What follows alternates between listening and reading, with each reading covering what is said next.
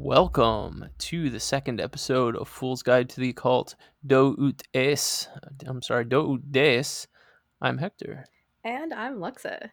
And today we are giving praise to the Morrigan, a goddess from Celtic mythology. And according to Mythopedia, the Morrigan, or Phantom Queen, was a fearsome Celtic deity and Irish goddess of death and battle. Uh, a trio of sisters who appeared as a crow. She was the keeper of fate and the purveyor of prophecy. Morgan, also known as Morgu, the anglicized form of the Gaelic Mor Rohain. Um, scholars have disagreed as to the exact origin of this name, um, but some have linked it to similar words across Europe. Uh, has been linked to Proto Indo European, a word meaning terror, like kind of as in like nightmare, and Reogain, uh, meaning queen, sounds a lot like the Latin uh, Regina or Regina. Yeah. She is sometimes known as the Great Queen or the Phantom Queen, and as we've pointed out already, she is found primarily in Irish folklore. Um, some archaeologists think that she was worshipped before the Copper Age, um, maybe in slightly different forms, um, and may have been the dominant or the great goddess um, across Europe for a while. Yeah, I guess Lux already went into the uh, etymological roots of this, but uh, one other thing we could say is uh, some people have tried to link uh, the Morrigan to Morgan Le Fay from Welsh literature and often found in like the um, Arthurian uh, legends associated with um, Merlin and so forth. Uh, though those don't really show up until around the 12th century. And as Luxa pointed out, she's been around much, much longer than that. So it's possible Morgan Le Fay was inspired by um, this goddess, but definitely not the same character. Yeah. While we were doing research on her and looking for like appropriate offerings, we found several people who claim to give her praise, but they do so as Morgan Le Fay. Um, and the Morgan are not, th- that's not technically the same thing. Um, she is associated with war, battle, and fate, sometimes delivering premonitions of a warrior's death, something that later led her to associations with uh, the Banshee. Yeah, so though she foretells death, doom, and she can also inspire warriors to acts of bravery and victory in battle, Morrigan is believed to know all and occasionally share this knowledge, but not without a price tag. She also is capable of piercing fear through the hearts of enemies. awesome. Yeah. Uh, she's also been portrayed as uh, the goddess of earth and sovereignty, like basically like the sovereignty of the land, you know, um, as well as fertility sometimes, primarily the fertility of the land and its like animal life. Some also consider her to be the patroness of revenge, magic, priestesses, the night, and witches. She is sometimes seen as a crow or raven, but um, was known to be able to shapeshift into a variety of forms. She could be a beautiful maiden, a warrior queen, or an old woman, though she could take other forms. Those are just her most common. And in most depictions, she is often uh, shown as wearing black and usually a strikingly beautiful yet intimidating uh, young woman. Um, she's often presented as a trinity, a triple goddess. Um, the three sisters, the three Morgana. Um, all the sisters have different names, but it's like the same goddess. I think you see this in a lot of other traditions too, where there's different names for this d- different aspects of the same thing. Maybe. Yeah, yeah, you find that all over the place, actually. Um, she is also known to have the ability to shapeshift. I mentioned that already. That's okay. Reinforce it. Yeah. Some archaeological evidence suggests that she is associated with the number three. Um, so vessels that are found with like older depictions of her are often um, shown having like three lines of energy coming from her body. Hmm. So Cool. that that number just keeps cropping up. Um, okay. Hey, it's the best number. All right. So here is another definitely not sexist at all mythological tale. Hmm. so this is the much simplified myth of Ku Kuhe Kuhelain. Hmm. Ku Ku Helene was a warrior who the Morrigan fell in love with, uh, but he did not return her affections. Uh, so this made her angry, and she vowed that she would take revenge. So she decided to increase his strength first, but she had a hard time working her magic because she needed the person to be close, this warrior.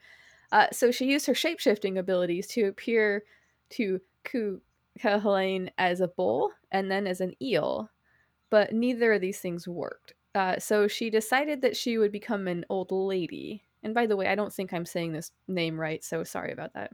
Yeah, uh, it seems like Greek to me is uh, uh, Gaelic to you. Huh? Probably.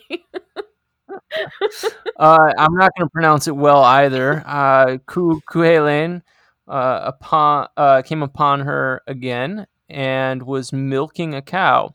She gave the warrior three sips of milk, which increased his strength. He came across her again, and this time she was at the uh, side of a river, uh, washing his armor, which is considered to be a death omen. And the warrior died in the next battle. And as he did, uh, Morrigan landed on his shoulder in the form of a crow, and all knew that she had sided um, with his adversaries. You know, I feel like in the modern day, it's like men losing their shit when a girl doesn't love them. Uh, so this is actually like kind of refreshing, right? It's the opposite. I don't know, man. I feel like uh, this is something that comes up a lot in modern and past, like you know, culture about like, oh, you know, don't scorn a woman, like she'll go crazy and murder you as a crow. I don't know. I guess I don't know. It just seems like in real life, it's uh, men that are more often behaving like idiots well, like that. you You know know? I mean, maybe that's true. I don't know. Everybody's an individual, though. I don't know either. Maybe I'm Everybody's an totally full individual. I don't. I don't think that's true either. Jesus. Some people are not individuals. They're all drones.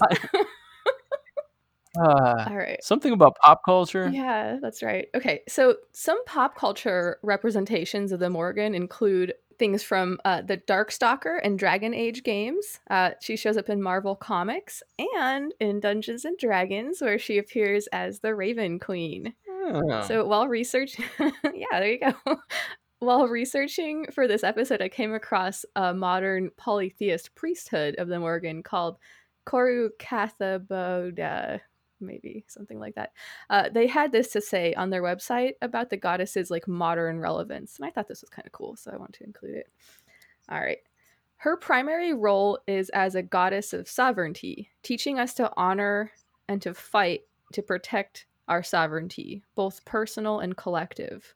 She also continues to act as an ally for warriors in our time, including all those who put themselves in the line to fight for what they love and value. This includes military service people, uh, martial artists, and uh, other physical fighters, but also can be inclusive of uh, activists and advocates and all manners of people who find themselves uh, faced with choices that require a warrior's courage and commitment to fulfill whatever their course of action is. Um, she has wisdom and power to share with all of us through her message that every one of us is uh, descended from heroes and warriors somewhere in our ancestral lines and that each sorry that we each uh that we each I didn't us write this. uh-huh and that each of us carry uh heroic blood within us waiting to rise up and carry us to greatness when we dare to heed the morgan's call and come to her as kin she will claim us as her own and help us find our heroic strength within us to use so that we may be of greater service All right. So, what are some symbolic representations with the Morgan? Mm. There were actually a lot that I found, but I wrote down a few that um, I thought were pretty clear and uh, had obvious associations. As far as stones go, there's garnet and ruby, obsidian, which makes sense. Like uh, lots of weapons and stuff are made out of obsidian, um, and uh, clear quartz. Which is good for everything, right? Quartz is good for blah. Quartz is good for Morrigan. Shout out to you, Kevin, I guess, right? Always. All right. Um, plants. We've got dragon's blood, which is a tree sap, right? Uh, yep.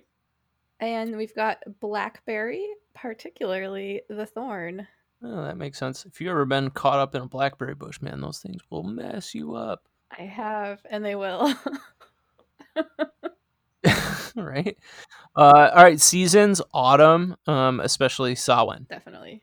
Yeah, I definitely found a lot of strong associations with Samhain. Like that's Well, that makes sense. Yeah. Is like a, a death goddess, and like that's when like the veil is Absolutely. thin. So yeah, all right. So totally. let's see here. We get a little business to take care of, and then we're going to do something a little different. Ooh, I like different. Me too. All right. So thank you all so much for listening to the Fool's Guide to the Occult. Do it, Des. Um, the works cited will be in the episode description, so head over there to check that out. And then also, you can head over to our Patreon at FG2TO to check out the slightly wilder content that we have there. Yeah, that's patreon.com forward slash FG2TO, and you cannot Google it or look it up because it's, It's marked true. as adult content. You So have to type it in. type But the there is thing. a link in the episode description, so hopefully that will simplify it for you. Um, and it's a buck Yeah. a month minimum, and you get everything that we've got there. So check it out. yeah, pay what you can. If there's deity that you would like to hear us cover um, and do a short profile on, let us know. Or a symbol that you'd like us to cover, or a character from history, or a topic you'd Or like to see in a regular that you episode. or you just like to ask us a random question, please drop us a line at Fool's Guide, the number two, the occult at gmail.com. Um, you can also reach us on Insta at Fool's Guide, uh, or you could join our Facebook and join our community page off that called Fellow Travelers. And I think the actual link in the like browser would be fellow occult travelers because fellow travelers was already taken but anyway if you go to our regular facebook page you can find it off there. Everything's so complicated with us. Oh, I we'll figure it out. Don't worry. All right. All right. So, yes, now that everything is taken care of, we can get down to it. All right.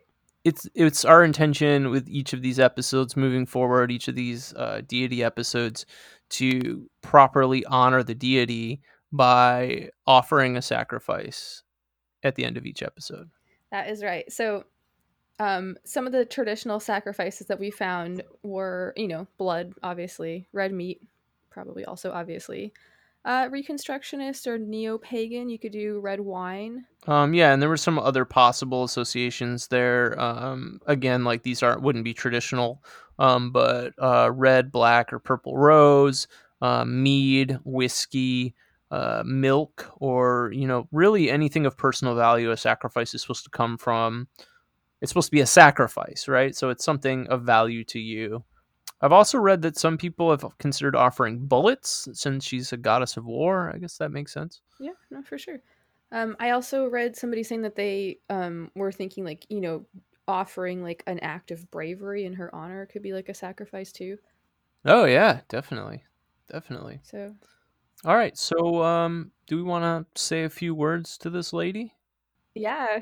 So we are going to do the actual offering when we publish this episode, but we are going to go ahead and get it started right now. So let's do it. Yeah. Hear us, Lady Morrigan, Maiden, Warrior, crone, and Crow. we seek your assistance at this time. Accept our sacrifice and grant us your blessings, We offer forth to you with love and respect in our hearts. and are made courageous by faith in your grace within our bones. May our efforts do you honor.